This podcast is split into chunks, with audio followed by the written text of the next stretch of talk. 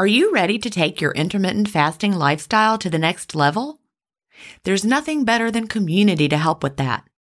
In the Delay, Don't Deny community, we all embrace the clean fast, and there's just the right support for you as you live your intermittent fasting lifestyle.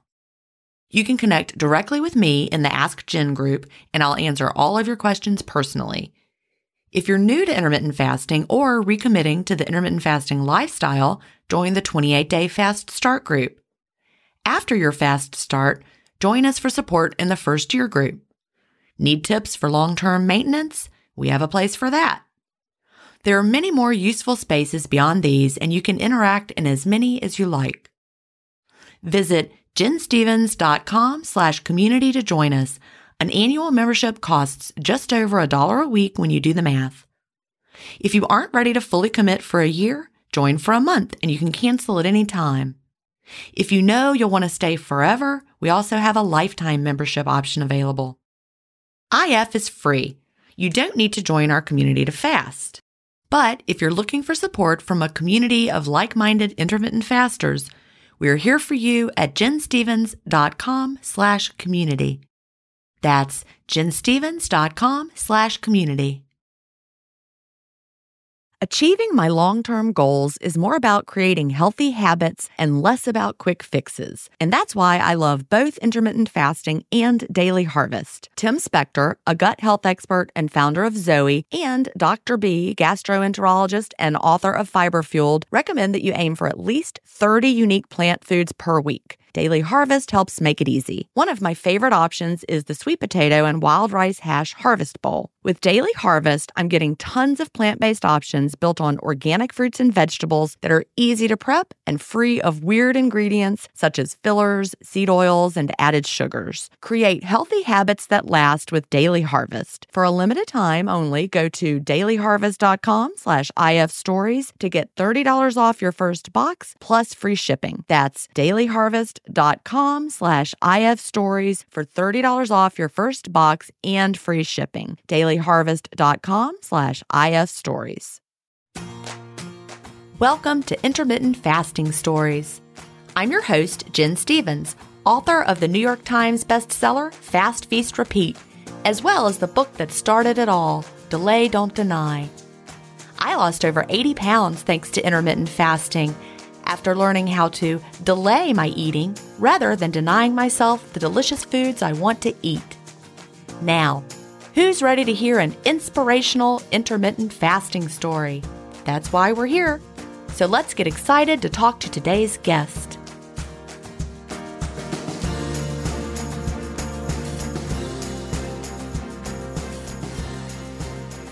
Hi, everybody, and welcome to Intermittent Fasting Stories. This is episode 126. Today I'm here with Michelle Williams. Michelle lives in St. Louis, Missouri.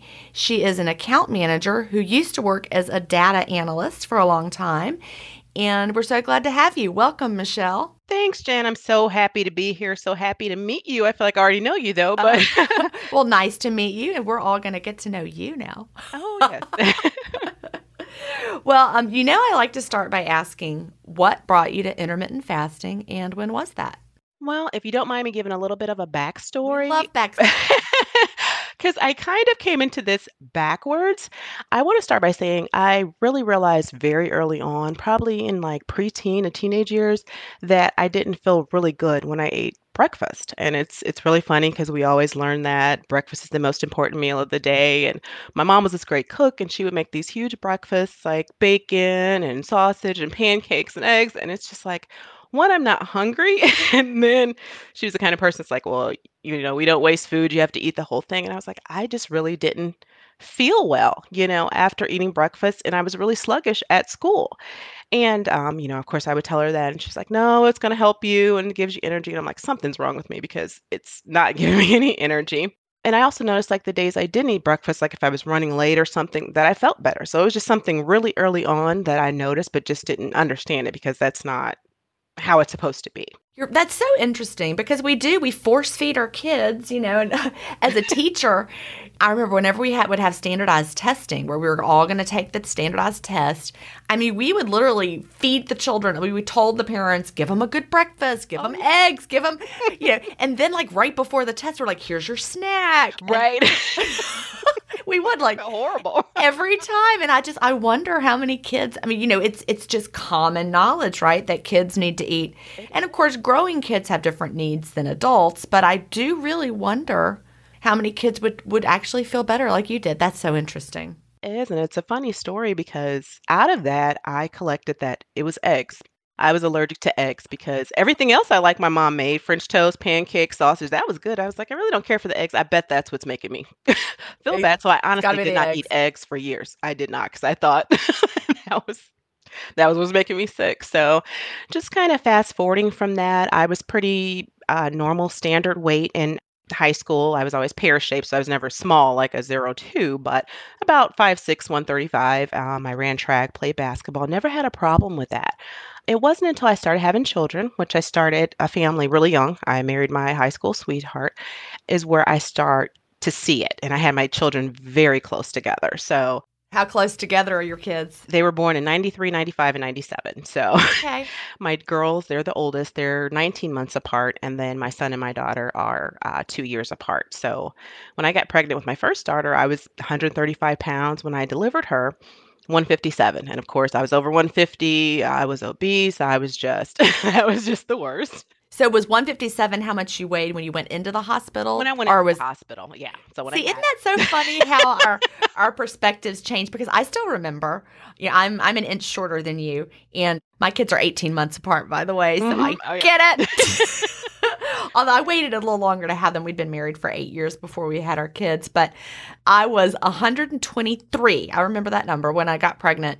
And I went into the hospital weighing 163. Mm-hmm. I just remember that. You do. It's just something about it. It was traumatic for me because I was over 150. But when I was obese, 163 sounded like a great weight to get back to. That's like a goal now. Absolutely. Yeah. Absolutely. And yeah, it just continued. I had my second daughter 19 months later. I had lost all the weight from my first daughter. Right. And when I delivered her, I was 172. So it's like, oh my God, now I'm 170. Yeah. What's going on? I did not lose all that weight. I think the lowest I got after that was maybe 160. So 2 years later, I had my son and 202 when I had him. So, oh my God, that 200 is just.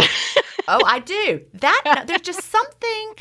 If you got on, you saw 199 versus 0.82. Yeah, exactly. There's just something. The difference between 199.8 and 200.0 is huge. Yeah. It's huge.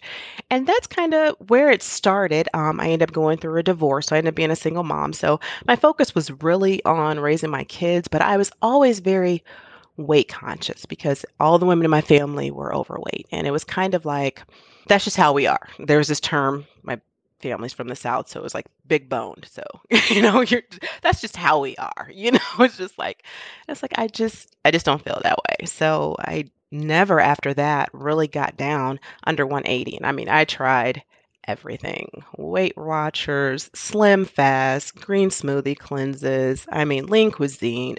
There was even something they had called something that was supposed to do something with your cortisol levels. I think it was like Cortisan or something.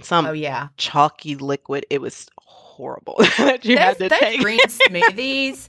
I never really was able to get into smoothies because they just make me shaky after I eat them. I never feel good after them. But there's I look at the diet category just to see how my book is doing, things like that. And there's just one crazy smoothie book that's always up there. I'm like, who's doing this smoothie cleanse all the time? JJ Smith, I think. I don't know. Yeah. But people are doing it. They're buying it. I don't know if they're doing it, but they're sure buying it. They are. And it just went on. I think it's funny. I think you talked about, I think what your craziest diet was the shots or injections. Probably. That one and the 5-bite diet. Those were both equally as crazy. Or what was it, the rice and beer or something? Well, that was in college. That was my college roommate, Melissa, the shot of rice diet. Yeah, she made that one up. That was a good one. It worked really well. Yeah, it worked Just well. Have a shot of rice, drink a beer. And I was like 19 years old. So right. So that sounded great. It sounded great. I wanted to share my craziest one. And it was, do you know, like how people have gastric bypass? I knew I never wanted to have surgery. Right. But they have to go on this strict diet before and after. So of course I came up with like, you know what? I don't want to have this surgery. But if I do the diet of this 800 to 900 calories before and after, and, you know, we say we don't have willpower when we get overweight, but I was really disciplined. Oh, if I was on something. We do. We have willpower like no one would believe. But you know what's really funny that you say that? The 5-bite diet that I did, that was the whole premise of the 5-bite diet. Really? It was actually designed by a doctor who was a weight loss doctor. And I think he might have even done gastric bypasses. Yeah. I mean, he was somehow like in the weight loss doctor community. But he decided that the best diet would be to pretend like you had weight loss surgery, but don't really have it. Really? That was the 5-bite diet. 5 bites for lunch, 5 bites for dinner. Please don't do that, everybody. I'm not describing your... Not promoting. We now know why that's a very bad idea. And if you can't remember, read Fast Feast Repeat. Right. It's terrible. It's not good for your body. But yeah, that's hilarious. I mean, and sad. It's sad, but I just... You get that desperate. I mean, right. I was that desperate. Mm-hmm, so I was like, I've tried everything. And I, like you, if I stuck to it, I had success. I could say I had minimum, but they were just unsustainable. You just can't. And your body fights back. Yeah. And I was like, I just can't. So probably it was 2013 where I was like, okay, my kids are old enough. I can kind of start focusing on my own self and getting healthy, and I can eat different meals and things like that. And also my mom got very sick. She was in hospice. She had a quadruple bypass, and she never really recovered from that. Both my parents, they passed away very early from heart disease. So that was another scare for me. And one of her last things, she was like, please get your weight under control. You don't want to end up like me. So that's heartbreaking, but yeah, it is. You know, it's hard to, you know, when you have these family patterns, it's hard to change those, but you're doing it. It is. So why I say my story is a little different, because I kind of backed into it. I was like, what can I do? I've tried everything. I think my breaking point was this one diet where there was like all these containers. I think it was like the 21 day. I was like, that's just it. I can't, there's no way I could fill these containers. So I was like, what can I do? And I said, let me go back to listening to my body. And I was like, I never liked breakfast. Whenever I ate lunch at work, I was just lethargic. I was just zapped. I was no good. I mean, brain fog, that midday slump, it was just like, it was horrible. I said, you know what? I'll just drink coffee throughout the day and I'll just eat my dinner. In my mind, I didn't know anything about intermittent fasting. I had been introduced to fasting for religious purposes, but I'd never heard of intermittent fasting. But it was just like, let me listen to my body, because this is the time that I'm actually hungry. And I know after I ate, I was pretty tired and just wanted to go to bed. And oddly enough, that worked really well. I ended up losing, honestly, 42 pounds in 60 days. Wow. I know part of it was because I knew my mom was passing away. She was actually in hospice at the time, and I was just working out and stressed, but it really worked. And family members started to kind of get worried, and they're like, well, this isn't healthy. You're wrecking your metabolism. Are you sure this is not depression and you're starving yourself and all this? Even though I know I felt great, you know, under the circumstances, health-wise, I felt great and tons of energy. And I, you know, just was so much more productive. It was just weird, but I knew that I felt good, but I did not have the science behind it. So I kind of started listening to them like, maybe this isn't healthy. Maybe I'm wrong. So I went from 218 to 176 from July, I think 8th of 2013 to September 8th of 2013. Felt great. I started listening to everyone and I stopped. Oh, yeah. And that pressure, peer pressure. The family pressure. Gained all of that weight back and more through the years since 2013, just kind of back to the diet cycling and all that, because I knew it worked, but I didn't have the science, or I didn't understand. I thought it was working because of calorie restriction. I'm like, well, I'm sure I'm not eating more than 1,000, 1,200 calories in this one meal. You know, I didn't restrict what I ate. You know, I just ate one plate of food, but I couldn't understand why it was working. I mean, logically, I thought, okay, I'm overweight. I'm tapping into my fat stores if I'm not eating enough, but I didn't have the science behind that. You know, it's like, oh, well, our body, when we eat too much, it stores fat. So when we don't eat, taps into that. But I didn't know the whole thing behind that. So, you know, for the next 6 years or so, just flip-flopped. And I started researching, like, is one meal a day healthy? Because I'm like, that's the only thing that ever worked for me. That was easy. That didn't feel like a diet. It just felt like my natural eating style. And I started to find an abundance of information, conflicting information. I'm like, oh my God, this is even worse. This is like back to a diet thing. Because it's like, you can't have the 500. Well, if it was something like if you could eat up to 50 calories, it didn't count. You were still fasting and you can use milk and cream. It was just like, okay, I don't know. There's a lot of crazy advice. You know, just the other day, someone in one of the Facebook groups was like, let me know all the, you know, what should I watch on YouTube? I'm like, go away from YouTube. Run, run, run. Run. Run. There's so much crazy advice out there that's so conflicting. And, you know, you need to find somebody that you trust and follow their advice. Right. Right. And that's look for the science, read the studies, you know. It was, but you know, like you've mentioned before, if you go with any diet, there's going to be some information to support that. You know what I'm saying? So that's it's just true. Like what some doctor's going to say this is the best thing ever. You know? The 5-by diet was written by a doctor. Yeah. He did it himself. I'm like, this is great advice. And he's a doctor. He's and following. He does it too. It's got to be right. It's got to be good for me. It went on. So it was actually January of, well, actually I'd read your book. A little while before that, I saw your book actually, but I was like, you know, kind of got caught up in with everyone else's. But January of this year, I was like, I got to try this. I got to find something. And I was like really to that point of just deep depression where I'm just like, where you get to that hopeless, like, you know what? If I don't find something, I'm just going to, you know. I've been there. You quit and you're like, never mind. I'll just eat what I want. That was when I got to 210 because I just gave up. Yeah. And I was like, you know what? I'm just tired of struggling. Then I would try a little bit more, but then I'm like, no. And so those years were the give up years. Yeah, it was. And I dabbled in intermittent fasting, but I just couldn't seem to stick to it. And it was just like, and I think in the back of my mind, I didn't have the science behind it. I didn't understand that. And being an analyst for all those years and having that analytical thinking, I have to know the why. And before I buy into it, I have to know the why. And I was like, it's working. I feel good, but everybody says it goes against everything we've learned. So it does. I just saw a funny Facebook memory yesterday that made me laugh so hard. It was from that date. You know, the Facebook shows you your memories from the date, but it was October. We're recording this in October for anybody who wonders why I'm saying October, but it was from October of 2014. And that was when I was, you know, I was losing my weight from being 210. And it was really funny. I hit 35 pounds down on that date in October of 2014. And I was so excited. And people were asking me what I was doing. And it was so funny. I was actually having an early in the day eating window, which is so funny. And I also, someone asked me if they could have wine. And I'm like, yes, I just have wine after my windows closed. And I'm like, I can't believe I said that because of course, if you're having wine, your window is not closed. But I just have wine after my window is closed. But I did use the words lifestyle, which gave me like a secret thrill to read that, you know, 6 years later. Yeah. That's why I finally was successful in 2014 when I never had been before.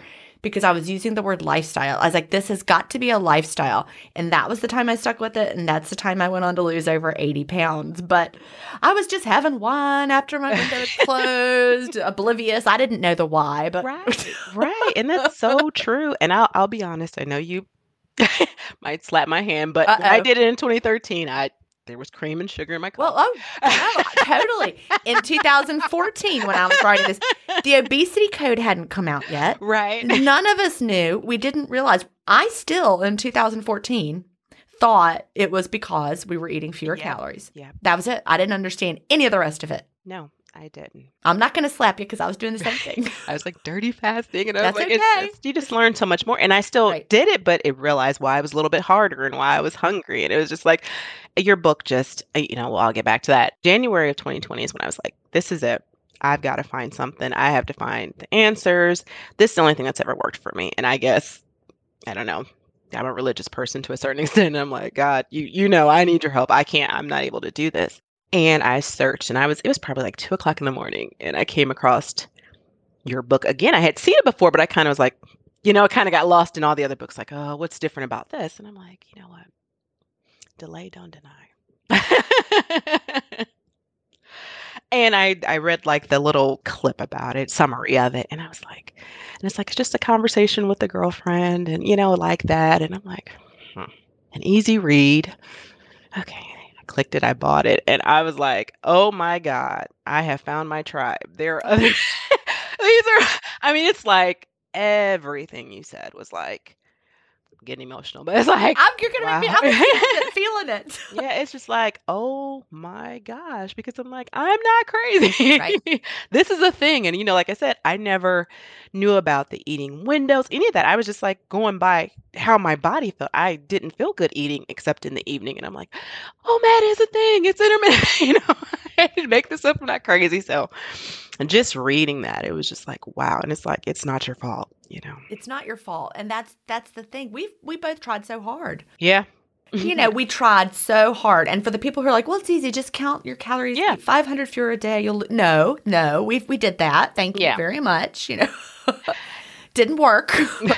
I think about when you said that about your husband, said like, oh, you're bulking up a little bit, just kind of, it's like, oh, just try this. And it's like, my husband was the same way. Like, oh, why don't you just, and this is a person that can eat anything, eats candy. No type of vegetables.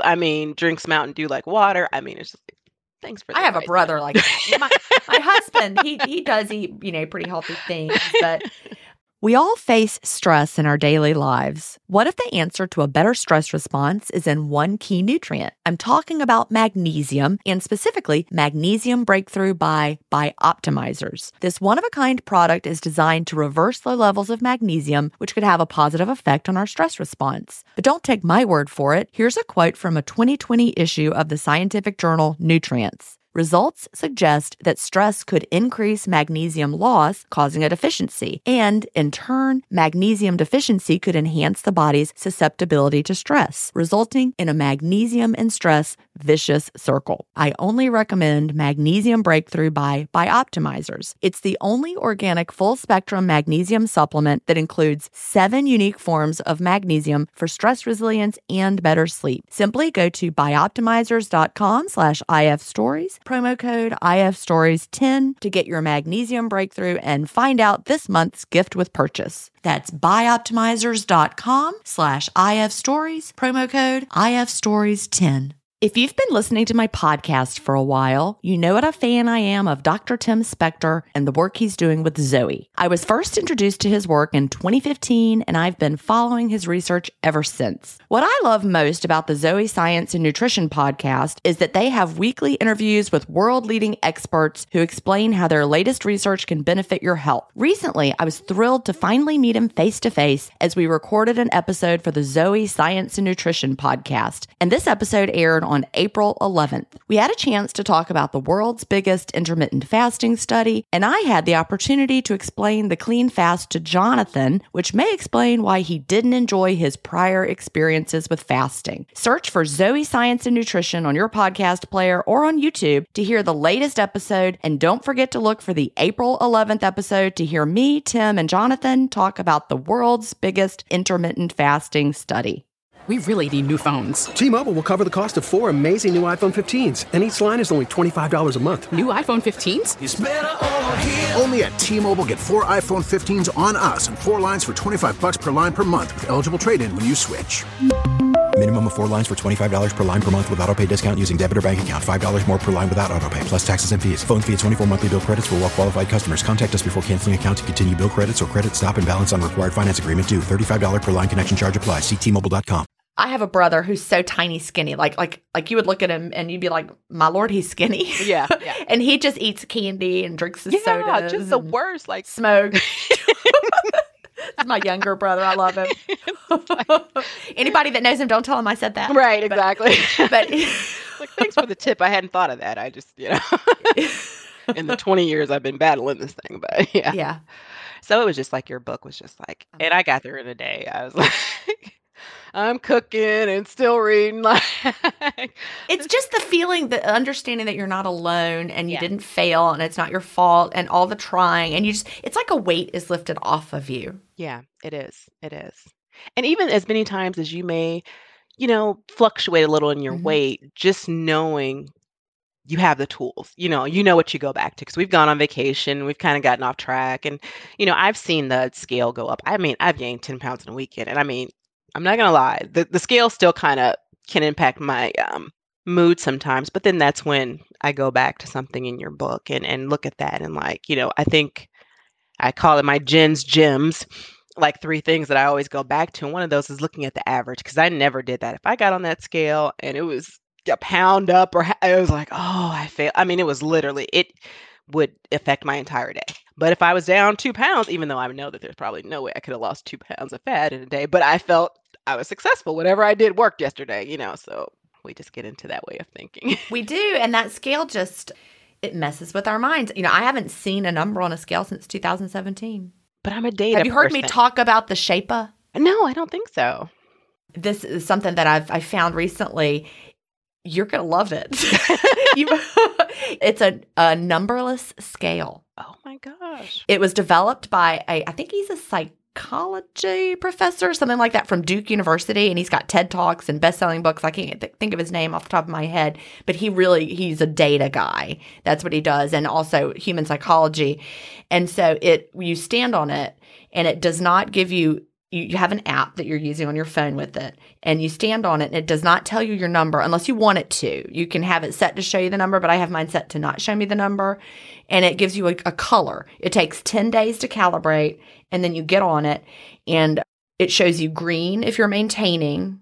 It shows you teal if you're losing slowly, blue if you're losing quickly, and light gray and dark gray show you that your trend is up. Oh, wow. But it's just fabulous, because you don't have to see the daily fluctuations. It doesn't show you. It's not like today I'm green, tomorrow I'm gray, the next day I'm blue. It doesn't go up and down with the color. The color only shows your long-term trend based on the statistics of all the data. I love it. I would love that. And I like the fact that he chose colors gray instead of red, because, that's kind of alarming. Like, you've done something wrong. It's just like... Yep. And so if anybody wants to find it, I have it on the favorite things tab of GinStephens.com. And the website is myshapa.com, I think. And there's a promo code, IFStories. You can get a special deal, and it helps support the podcast. But I am a huge fan of this scale, just because it got me to have a scale again.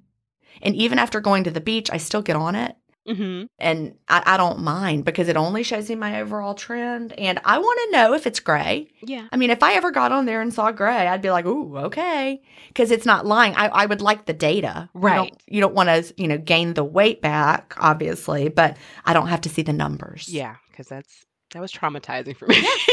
It's still a little bit, I'll still get that initial, but I'm like, wait, no, we're looking. I think when you suggested the averages, which I'd always use Fitbit and things like that. And I'm like, that makes sense. And then when I looked at those trends, it's still going down. So, we go through hormones and water retention, all that stuff. So you're going to fluctuate. So that was super helpful. And what else? What else were some of the things that really helped? You said Jen's Gems. I love the sound of that. Yeah, it's just valuable things. The other one was the honesty pants. Yes. It still keeps you in that same mindset of not just looking at the numbers, just, if you're actually getting, just a way to kind of gauge it without weighing if you don't want to. And that's kept me really like, okay. Now I have to admit, I had to actually get some real pants, because I wore, spandex. It had to have spandex. Even if it was jeans, it was like, had to have some sort of, but I got some that, don't have any, and kind of go by that. And then the other thing was tweak it till it's easy. And I'm a person, if I get something that works, I'll stick to it. Like, I wore the same hairstyle for years. It's just like, I just stick to it. I'm not big on change, but because I'm the type of person, like, I usually do a more of a later afternoon window. So it's like 4 to 6, we would go somewhere and eat. If my food came at 3:50, I was not going to start eating until 4 o'clock, until I can hit that button that says end fast, There's actually some kind of a funny video. I think it might be on YouTube. I said, don't go to YouTube, but this one was pretty funny, where someone's like, your friend who's intermittent fasting, and she's like, do not deliver my food until... I saw that. Yeah. That made me think of it. And I was like, that is definitely me. That's definitely me. But there's been days, where I was hungry at 2:30 or 3 o'clock, and I'm like, nope, I'm doing, normally my sweet spot is a 1 to 2 hour window, because I'm a person that I eat a larger volume of food, so I want to get full. And I know that if I went with a longer window, I could get quite a bit of calories. I get that. 6 to 8, so I'm like, okay, no, you're going to eat once and just be done. So being able to listen to my body in that way, to say, it's okay to fluctuate. If you want to have a 20-hour window, this time or, you know, a longer eating window, that's okay to do that. Listen to your body. Because sometimes I would like white knuckle, like, why am I so hungry today? You know, I haven't had a problem all week. So those were really key things that I use like on a regular basis to go back. And even when I get out there, it's like, okay, bring it back in. It's okay. You're going to be fine. That really is good, a good tip, because you know, there's some days you're going to need more food. Your body is communicating with you that I had one of those days just a couple days ago. I had a day where it was like 12:45 and I'm like, I'm hungry in a different kind of way. Yeah. So I went ahead and opened my window, which is unusual. I don't usually open it that early. And I had, even so, it felt like a really long window. And at the end of the day, it was like 6.5 hours. That was it. But that's what my body needed that day. But it's amazing though, because we used to eat all day, you know, and it's so, it's weird. And it's like, I felt, you know, and I feel so bad when I have those days where I eat two meals. It's like, I feel terrible. And it's like, I felt like this all the time. I mean, so many things you said in the book, and it's books. It's like, you know, getting off of work and having to go take a nap, you know, right? In the middle of the day. It's like I would come home from school and take a nap. And I'm like, boys, I need to take a nap before I can cook dinner. Do not mess with me. And I would just lay down maybe for 30 minutes before I could get up. But every day I needed to do that. And that was after having coffee in the afternoon. Yep. I had my afternoon latte that I brewed in my classroom. And well, yeah, crazy. It's true. You just don't know what your books did for me. Well, and I'm sure others. It just put so much clarity and, you know, and you made it so simple, you know. I feel like I'm a fairly intelligent person, but sometimes the medical terms get to be too much. It's like, just give me the meat of it. Right. You know, if you want to go back and research, and there's some things that I've, you know, researched a little bit further, but your books just really cover it really well. What's going on, why it's going on, what's happening in your body, and all kinds of different things. And that really got me off, because I'm a person, I guess we all are, want to see those as results immediately. And if I'm not, I'm doing something wrong, and I'm going to change it up a little bit, because whatever I'm doing is not working. But understanding from your books of what's happening with your body and still healing, it's like, it's fine, you know, so what, I didn't lose weight today. I know that something's being healed in my body. I'm doing something good for it. And I think that was the thing with other diets. Not only weren't they healthy, but they weren't healing you. I mean, they feel good. You didn't feel good. I mean, it's like, this isn't good. They're cutting out full food groups, or you're eating something crazy, or doing something like this can't be good, you know? So and they weren't healthy for us physically or emotionally. It wasn't. No. At all. I'm just so glad to never have to do that again. Yes. We've got the tools in our toolbox. You know, if I ever did see gray on my Shapa scale, I have the tools. I know what to do. I know how to tweak my food choices. I know what to do. I know how my body works. Yeah. And that's powerful. Amazing. It's just a, as you call, experiment of one. It's just learning so much more about even other things it's caused, you know, because just having more of a limit, I don't want to say limitations, but kind of narrowing your eating window, you're kind of able to identify different things. Like you would eat so much in a day and something that make you feel good, you really weren't sure what that was that made you not feel good, you know. And now since doing this, I realized that sodium makes me bloat so bad, and that pork makes me sick, you know, and I would have never made that because I've eaten so many things in the day. I'm like, oh, I just ate too much, or this or that. So it's been really nice in narrowing down and identifying some of those things. That's huge. Yeah. So pork makes you sick. Like, is it all pork? I think when I have too much of it, like if I have a couple slices of bacon, because I like to sometimes wrap my asparagus in it or whatever, but that's okay. But if it's like a pork chop or pork roast or something, I don't feel it. Doesn't sit well in your stomach. It doesn't sit well. And I'm so much more, I don't know why. I haven't changed like my seasoning except reducing it, but I'm so much more sensitive to sodium. Like some things just taste so salty to me now, like that I never noticed. I'm like, I haven't changed anything. Even foods that I don't add anything to, it's like, oh my God, this is so salty or something. I really think our taste buds do change and we get so much more in tune. I read something in The Salt Fix that was interesting. I can't think of the author's name, but it's easy to find, The Salt Fix. He talks about how we crave salt. The craving for salt means you need it. And once you don't need anymore, you don't want it. Oh, wow. You know, like that's, you know, we have that now, just like our bodies talk to us in so many ways. They also, you know, our bodies talk to us when it comes to salt. Sure. So like you salt your food until it's delicious. That's your body telling you you need that salt. Oh, wow. And again, I think that in the modern era with all the crazy foods that we're eating and eating all day, we lose touch with all of those signals. Yes. But you're now back in touch with your salt signal. Yeah, it is. It's like, and your body is telling you, I don't need all that. Yeah. And another thing, it's like chicken, like I'll still eat it every now and again, but that used to be like a staple because, you know, it's pretty reasonably priced and you could do so many different things with it. But now I really don't. I mean, every once in a while I'll eat it, but I really don't care for it. I was like, how? Me too. And chicken makes me kind of puff up, even if it's organic, even if it's, you know, fresh little precious chicken, whatever. Yeah. Grew up in a palace. I don't know. It's not the quality of the chicken. Right. My body doesn't like chicken. Yeah, it's. I mean, I in my body. Yeah, I like fried chicken. I still like chicken, but sometimes I have like an aversion to it. Yeah. I just have to be in the right mood for chicken. Do. Yeah, it's one of the. I wouldn't order it at a restaurant unless it was fried. I would eat. Exactly. Maybe. Exactly. It's very true. I was like, I used to love chicken, and now it's like, yeah. I'm leaning more towards seafood. Yeah. Now, are you seafood? What kind of seafood do you lean towards? More like shrimp. I've tried more of that. My daughter, you know, lobster, crab legs. Like I was never a big person on that. I would eat like fried fish. I love catfish. Just being from the South, we just love that. But I didn't try many other seafoods. And it's like now I kind of crave it, you know, it feels like it's lighter. It's not as heavy. So like the burgers and things like that, I really don't care. See, I still crave the burger. I never was too much of a burger person, but now it's just like, it's just heavy. It just feels really burgers heavy. Feel great for me. Ground beef always works for my body. Really? Yes. Steak I don't always want, but ground beef, I don't think I want it every day, but it is something that I do crave, ground beef. And I don't feel too heavy. It feels just right.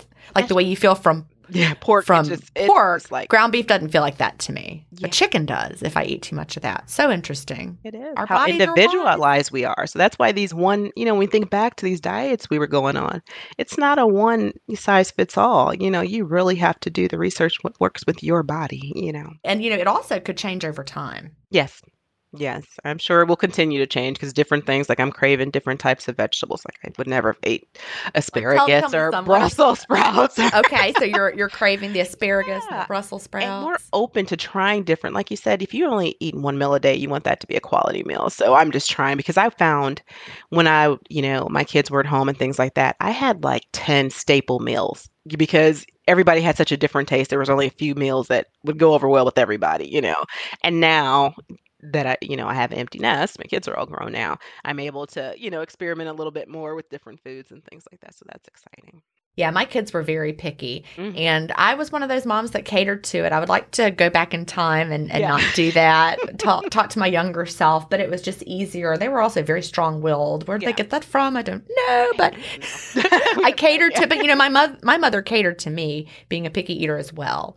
So I guess I was like, nope, that's just what you do. You let them eat what they want. And thank goodness they're both healthy eaters now. That's good. Just they've grown up. Yeah, they have. And my older son, Cal, is married and his wife is a vegetarian. So they eat lots of – he's not a vegetarian, but I think he eats vegetarian quite a bit. Right. Yeah.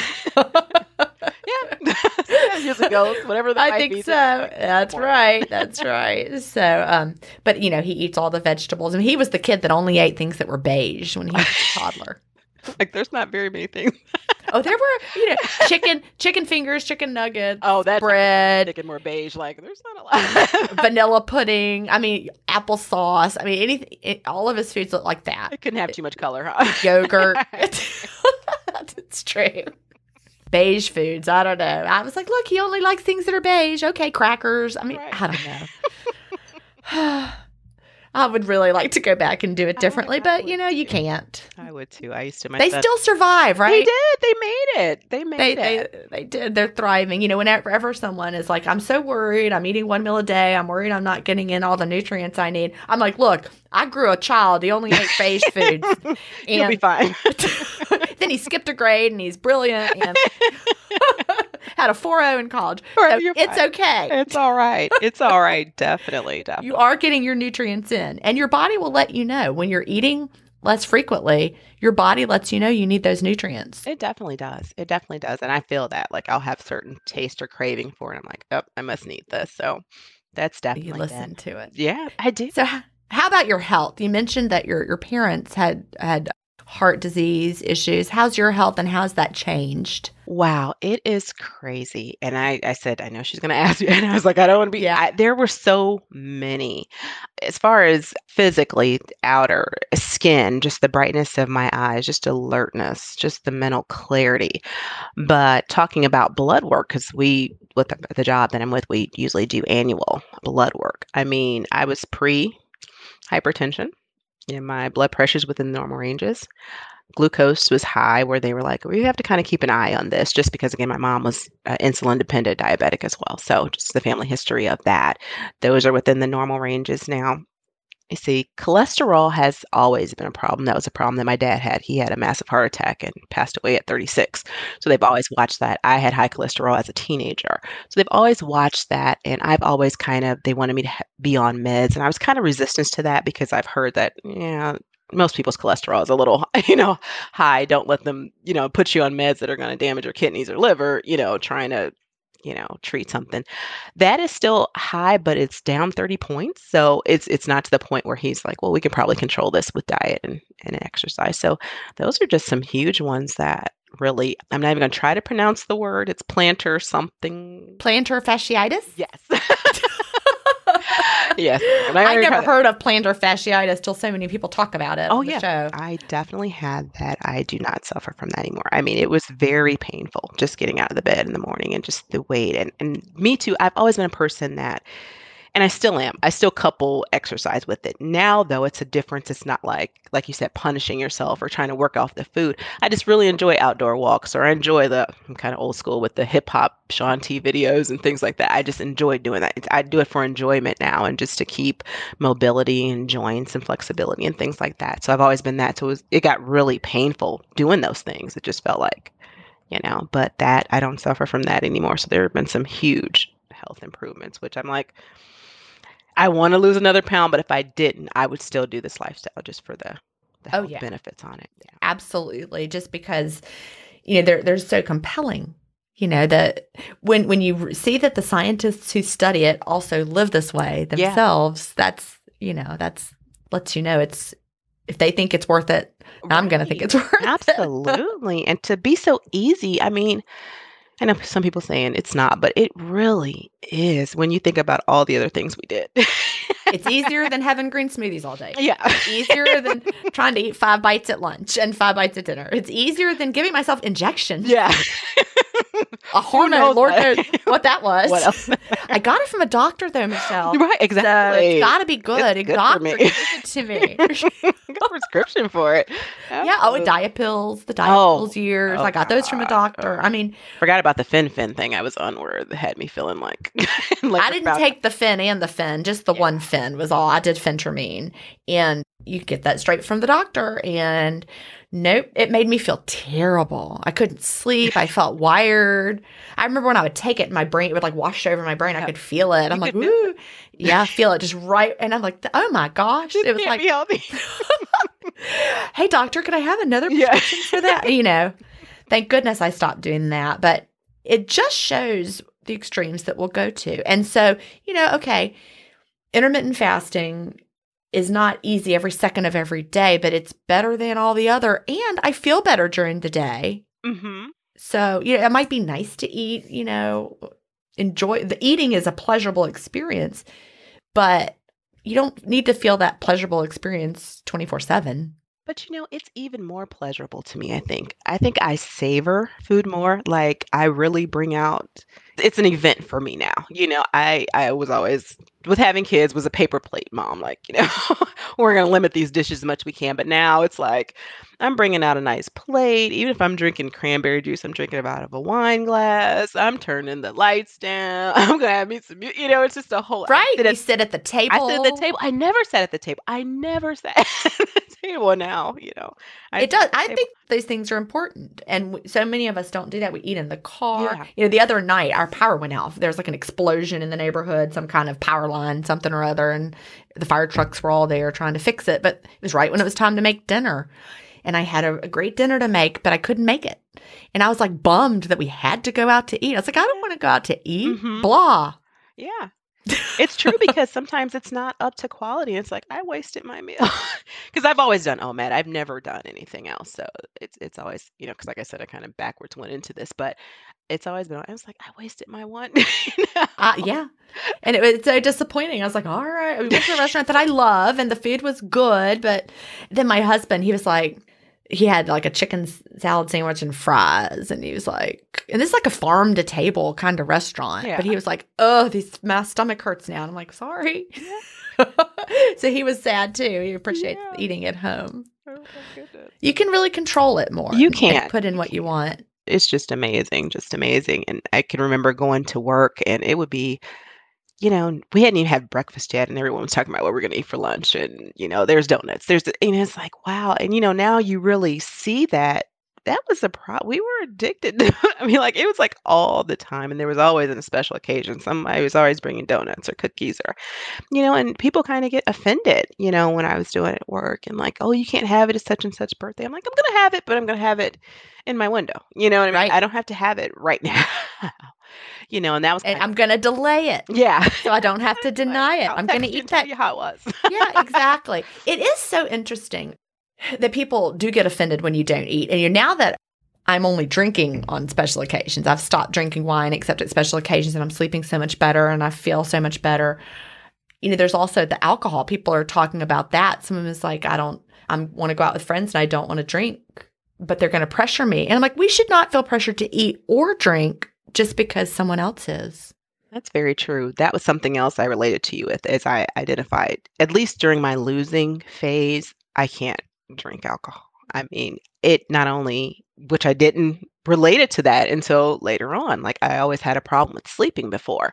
I didn't even associate it. I was just like, that's just kind of what's always been. I'm just, you know, can't sleep. But finding that, and then it caused a great deal of inflammation. I noticed that. I was like, wow, the next day I would be up 3 or 4 pounds, literally. And I'm like, it would take me days, you know, to get back. And not that you're just into weight, but you're like, it's just not worth it to keep. You don't feel your best. Yeah. You don't. Yeah. Feel it. And it was when I finally got my DNA analysis, another company that let you know your alcohol metabolism. I am a slow alcohol metabolizer. Really? Yes.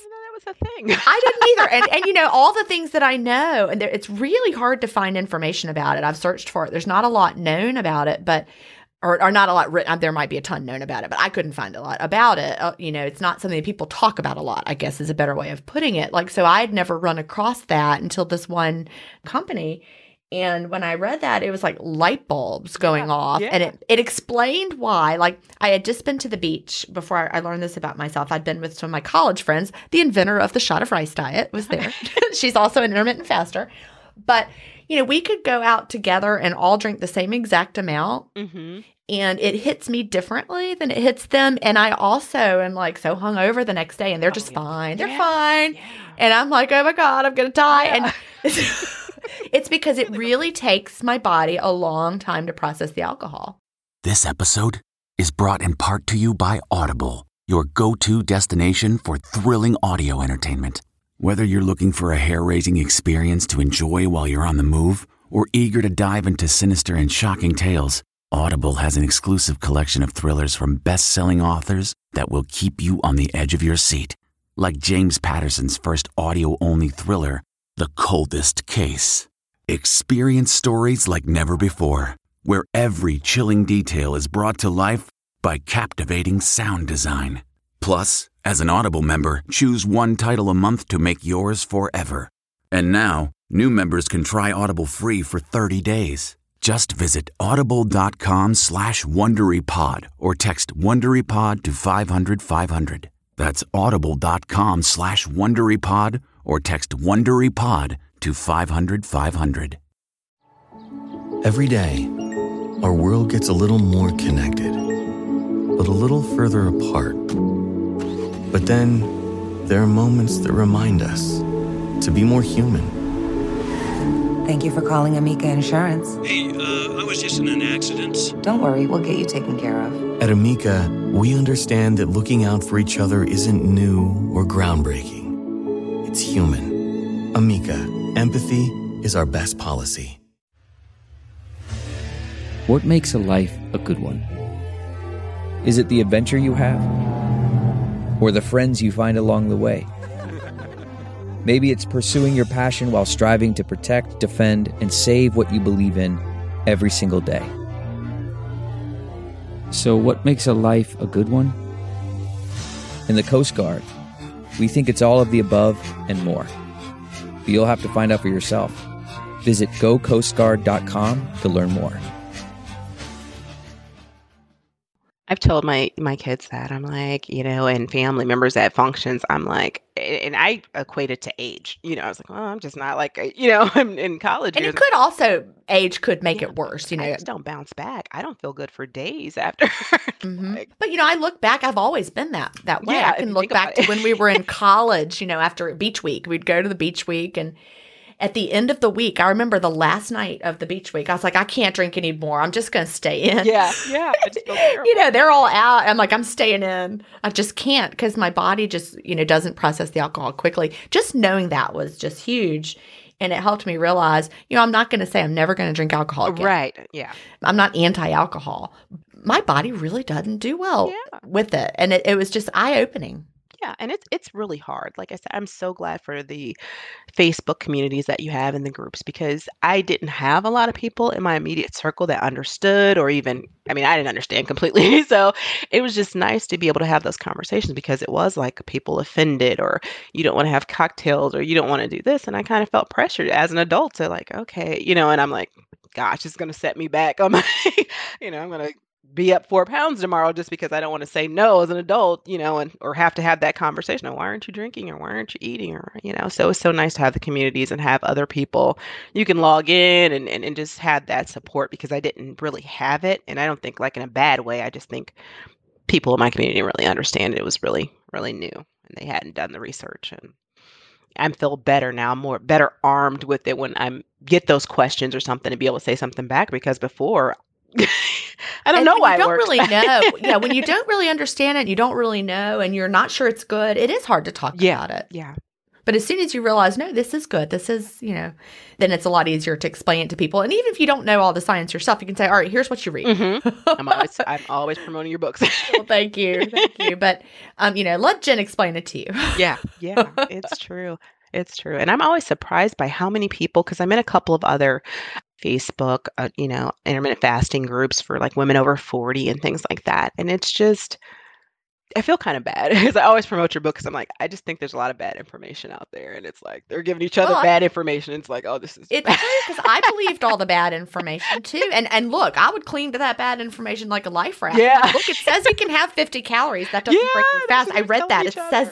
It says it. I'm going to, But fasting is hard. Like, there's this one guy that makes a lot of videos, and he's got a lot of YouTube videos, and he says stevia is fine during the fast. And he also says it's really hard to fast more than 16 hours consistently. And I'm like, come on. Yeah. Make that connection. There's one group I was in, and a woman posted, she was like, yeah, I've been fasting for at least 8 to 12 hours every day, and I'm not really seeing it's like 8 to 12? She's fasting 8 to 12. And I'm like, oh my goodness. That's called sleeping. Right. It's like, it's really, I don't, want to judge anyone else, but it's not really, I can tell you a couple things that you might be able to tweak with. You might want to work on that. Yeah. Just maybe try 16. Just try 16 to start with. You're not going to get fat adapted with an 8-hour fast. Like, okay. So it is. I'm glad to have good information and support systems with your groups and things like that. And I still go back and reference things and reread it, because it's just good information. Yeah. And, I like to reread things too. And it helps me to reclarify and to re-understand. Like, there's some books I go back to, and The Obesity Code is one of them. Oh, yeah. When I read it, I pick up different things. Yeah. Yeah, you do. And the more you know, the more you understand. Yeah. Actually, what's really funny is going back and reading Delay, Don't Deny now. Yeah. So many years later. And I'm like, man, I can't believe I knew enough to give that advice way back then. Yeah. Yeah. I read still it true. After I read Fast Feast Repeat. So I went back and kind of, you know, just kind of getting back to the basics. And because you had so much great information in Fast Feast Repeat. It was just like, you went so much deeper. It was just like, oh, wow. I'm really proud of that one. I've got to, it might be time to do a refresh of Delay, Don't Deny, but it's a lot of work. So. Oh, I bet. But it's a if I refresh it much, I have to change the Audible too and re-record. So that's the whole thing. It's more than just. Yeah. So I that's on my agenda one day. So. I know there will always be people who prefer Delay, Don't Deny because it's a shorter read. It is. So I want it to be a valuable valuable option. Yeah. Yeah. For people who want to have a shorter. It's a great starting point, I think. And if you want more, you know, it's there. Because I'm just now after having done it for so many years and now understanding it, it's like I'm just, you know, a glutton for information. Like, oh, what's this and what's that? And I just hear so many new things with talking to the community and watching your intermittent fast while listening to your intermittent fasting stories. It's just like I just want more because I just always learn something else. You know, I'm like, oh, that's what that is because there was like. That's when I found out about the kind of to pork. I even was getting like rashes like on my forearms. Wow. On that. And I was like, again, I never equated because I walk outside. So I'm like, I must have got, you know, sun or something or walked into something. I don't know. But just, starting to narrow that down and like, oh, this is what this could be, a food allergy. You know, I never thought about that, you know. But when you limit what you're eating, it's like, okay, that's what that is because that's the only thing that's different. And I'm glad that you've figured out it's not caused by fasting, but fasting helped you identify it. Because so many people get so confused. They're like, is this caused by fasting? No, the fasting itself didn't cause it, but it alerted you because now you're able to pinpoint it. It's much like an elimination diet or an elimination protocol because we're doing, we're eliminating all those things for, 20 hours a day, 21 hours a day. And so then you're reintroducing it. It's a lot easier to see that cause and effect. It is.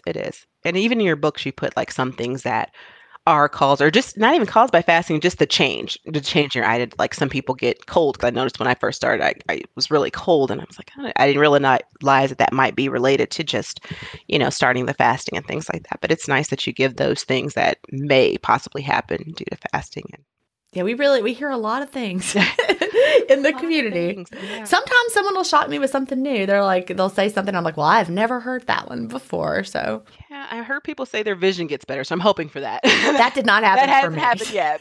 But I always had great vision. I never wore glasses. And so I just have the age related, That's me. Now I'm wearing reading glasses. Me too. I have to hold my book out here when I'm reading.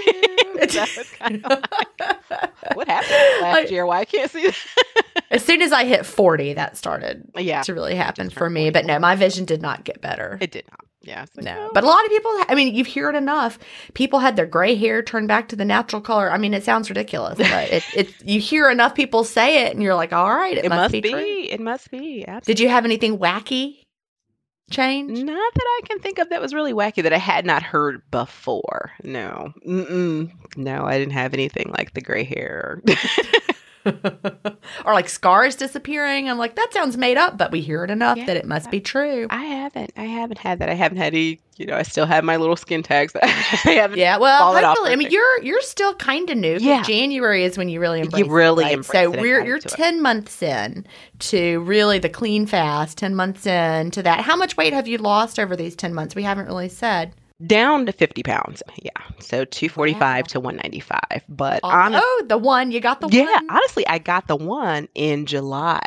So I lost the 50 pounds in 5 months. Wow. But really these, with COVID and everything, I know that I've been a little looser with my window and things like that. And again, I'm not as focused on the weight loss now as the healing and finding out what works best for my body. Because I feel like the weight loss is going to come. We know that's going to come, but just tweaking what I need to eat and what's best for me and just things like that. So actually it was in 5 months, I was down 50 pounds. That's awesome. Well, it takes time for things like the skin tags, because your insulin resistance, it takes a while to reverse that and for insulin levels to come down. Every clean fast, I think, is making that dent in the whatever your body needs to heal. So I want you to let me know when those skin tags. Oh, I sure will. Tag me. I sure will. Because I bet it'll happen. Yeah, I'm sure it will. I mean, it's like you said, there's so many things. We don't know what all was going on with my medical history and everything. We don't know what all was, but I feel great. So I'm patient and I'm just waiting. That's good. So you do tell people about intermittent fasting now. You share. I do now. Absolutely. Absolutely. I'm happy to talk about it. I do, always recommend your book, and Jason Fung, just depending on the style of reading that they like. And I think they complement each other as well. So I always do. I do have that conversation with people. And I think I've had quite a few people, just seeing my success, want to try it. My husband does a very loose version of it. Which he didn't need to lose anything, but, he has the smaller snacks throughout there and just has the one big meal a day. And he's seen some reduction, He had a little pudge coming just from he feels good. He turned 50, feels good. Yeah, he's a coach and he's very, active and works with kids in the school and things like that. So, yeah, and my daughters, it was kind of weird because when I started this 2013, I didn't really have anyone in my life that was really close with it. And they didn't really, at that time, we felt it was calorie reduction and it was about the weight and things like that. But since then, my daughter has had children and started to put on a little weight. So, she's tried and had great success with it. That's good. So it's so nice to be able to pass it on to your kids. It is. And so they can nip it in the bud, not have the struggles that we had, have these tools. That's one thing I'm really proud of. I said it before. I said it in Delay, Don't Deny. I'm glad I had boys. Yeah. Watching me do all the crazy things. And, they were like, that's just my crazy mom. But, they both are intermittent fasters. Oh, really? Both of them now? Mm-hmm. Oh, wow. Mm-hmm. Oh. Yeah. Yeah. The 21-year-old does it more so because he's poor. Whatever works. Doesn't matter how we get there. I know. Yeah. That's okay. He can't save on groceries, so. He saves a lot of money. He'll come over and he's like, I hadn't had anything to eat today because I don't have any food. And I'm like, would you like something? And he'll like, I'll just drink coffee. I'm like, okay. But he's always been a black coffee drinker from the minute he started drinking coffee as a teen. So he didn't have to go through that whole. He never. Yeah. And the other one, he drinks the black coffee and his. Have his fizzy water. Yeah, that's really good. So it's really nice when we have a family event and everybody's just we're drinking our black coffee. And you don't have to answer those awkward questions of why aren't you eating anything? Well, we are almost out of time. So, what would you tell someone just starting out with intermittent fasting, or what do you wish you knew when you started? When that was a long time ago. Yeah, so I bet there's a lot.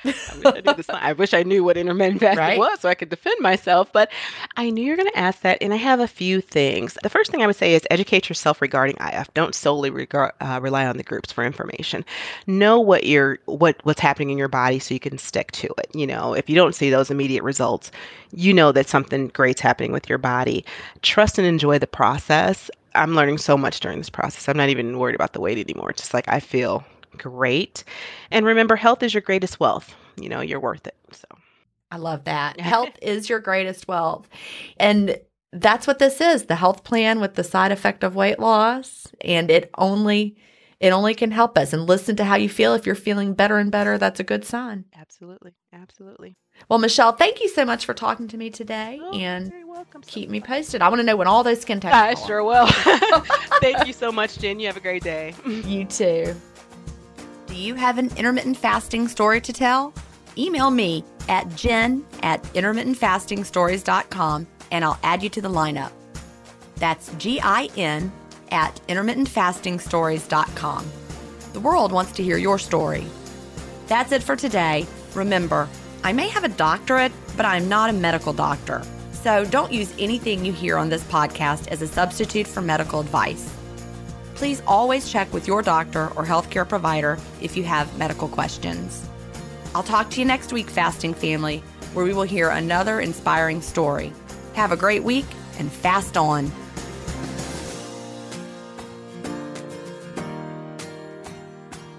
Intermittent Fasting Stories is edited, mixed, and mastered by Resonate Recordings. To learn more, visit them at resonaterecordings.com or email them at hello@resonaterecordings.com. Intermittent Fasting Stories listeners will receive a free offer if you mention that you heard it on the podcast.